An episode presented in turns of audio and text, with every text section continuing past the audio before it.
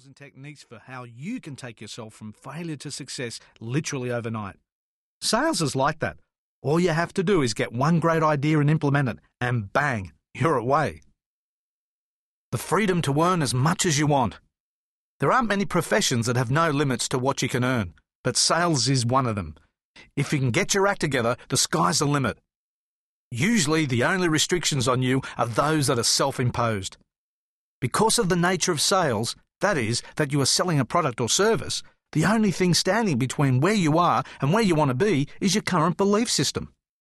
If you can truly convince yourself that you can achieve a certain target and then work smart towards that goal, it's only a matter of time before you achieve it. You didn't invest in this audiobook because you were satisfied with where you're at in your career. You picked it up because you thought there might be a possibility of learning a new tool or technique that would help you improve your sales performance. Now, that doesn't mean you're not already doing well. In fact, it's always the people who are doing well in sales that are the first ones to tell me about a new audiobook on the subject. These successful people are so focused and determined to achieve that they have internet bookstores alerting them via email when a new audiobook hits the shelves. There's no such thing as a natural born salesperson. Can you imagine a doctor in a maternity ward walking around proclaiming, this baby's going to make a good schoolteacher, or that baby's going to be a brilliant lawyer?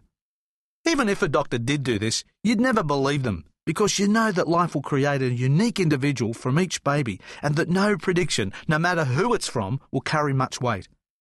You would never assume that a 747 pilot just picked up their flying skills, and it's the same with a top salesperson. The reason the person has achieved 747 captain or star salesperson status is because they've applied themselves with tenacity and perseverance to learning everything they can about their chosen career, and they have never ever given up. An obsession with success. In the end, this is what it all comes back to. How much do you want to achieve your dreams and goals? No matter how many ideas or tips you get from this or any other self help audiobook, the reality is that it is you and only you who will ultimately decide how much success you achieve. For the most part, your family and friends will support you, but even they can't really understand what drives a salesperson to achieve. Only you know. Only you can inspire yourself to reach new goals. Only you can break through the barriers put in your way to test you to see how much you want success. It all comes down to one word perseverance. It's about never letting go of your dreams, no matter how many times you fall over. It's about never giving up when everyone around you is telling you to. More than anything else, success in sales will be yours when you convince yourself that you can sell it.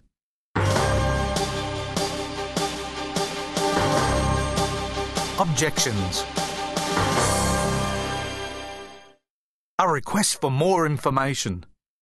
Have you ever seen a courtroom battle on TV when the lawyer gets to the heart of their argument by quizzing the person in the witness box? The lawyer's main aim is to try and reach their end result by discovering any roadblocks. By roadblocks, I mean anything that is going to stand in the way of achieving the desired end result, which in this case is having the jury acquit their client. Whose side the witness is on will determine how the lawyer questions them. If they are a friendly witness who will help their case, the lawyer will lead the witness to give answers that are helpful to their side. If the witness is hostile, they will ask questions to try to find holes in their testimony. The lawyers don't want any surprises at the end of the case, so they dig for all the little objections or roadblocks they think the jury might have that could stand between a sale or no sale. In this case, freedom or jail. When you think about it, lawyers are really salespeople. They have a product to sell, their client's innocence, and they have to sell it to the jury as convincingly as possible. Whether you are selling clothes, cars, financial services, or office equipment, you should approach each transaction in the same way. That is, by expecting that every customer will want to have their concerns cleared up before they make a decision. Just like the jury hearing a court case, every concern has to be seized upon because it could be the key to swaying the customer's decision to buy or not to buy, freedom or jail. Objections are a request for more information. If there is a mantra in the world of sales, this would have to be it. An objection is a request for more information, sums it all up. What customers are saying to you when they make an objection or express a concern is that they do want your product, but they need to overcome some issues before they can proceed. Objections are the customer's way of removing any doubt they might have about purchasing your product or service. For instance, one of the many objections I receive during the process of selling my services to major corporations is this. Paul, we don't have any training facilities like McDonald's, Westpac, Toyota. Where are we supposed to conduct your seminars? Having been in the business for more than a decade, I've heard this objection over and over again. And just like you, I hear the same old objections time after time. But I know that in order to be a success, I have to make sure that each and every customer's specific objection or concern is handled with care and respect.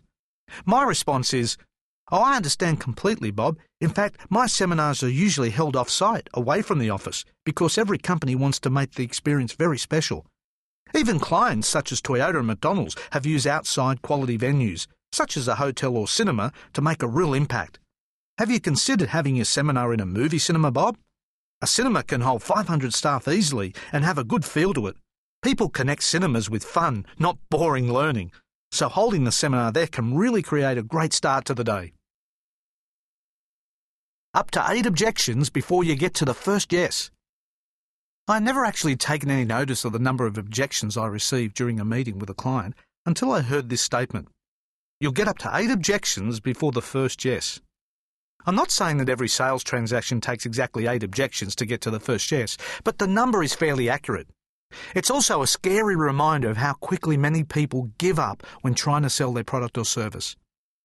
The eight objections or concerns might only be small ones tossed in along the way, but they are objections nonetheless and need to be prepared for and handled if you are to achieve your full potential as a salesperson.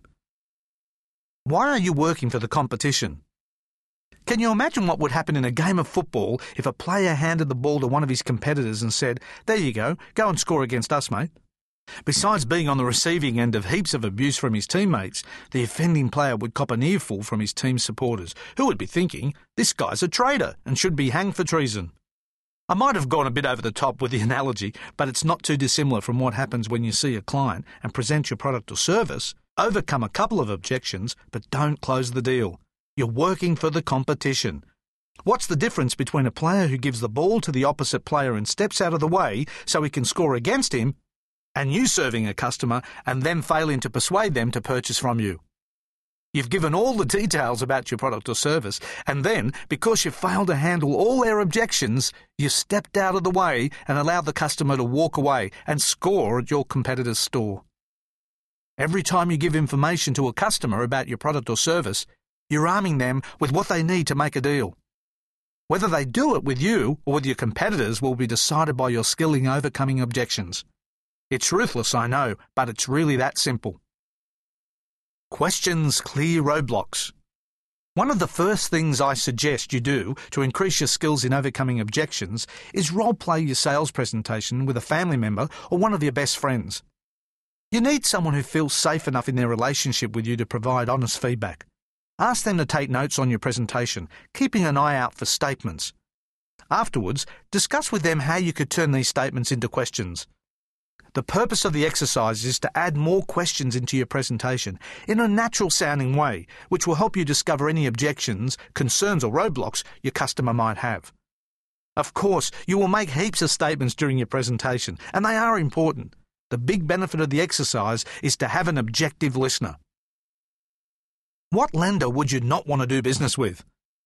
Lloyd, one of my consulting clients, is in the business of arranging home loans. As a broker, he has access to funds from more than 20 banks and building societies throughout Australia, and his job is to link his customers with the most appropriate lender.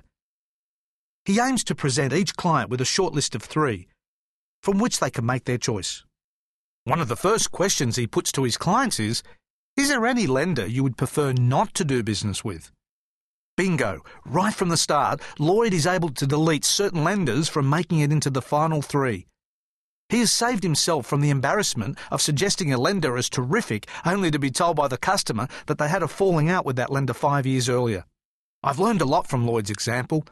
For example, during my initial discussions with clients, I often suggest seminar venues to them.